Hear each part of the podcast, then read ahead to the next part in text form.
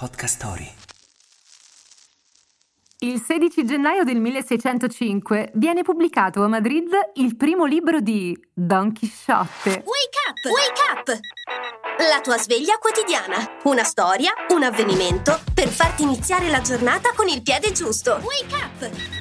Le avventure di Alonso Chisciano, più noto come Don Chisciotte, e di Sancho Panza de la Mancia sono considerate il primo esempio di romanzo moderno nella storia.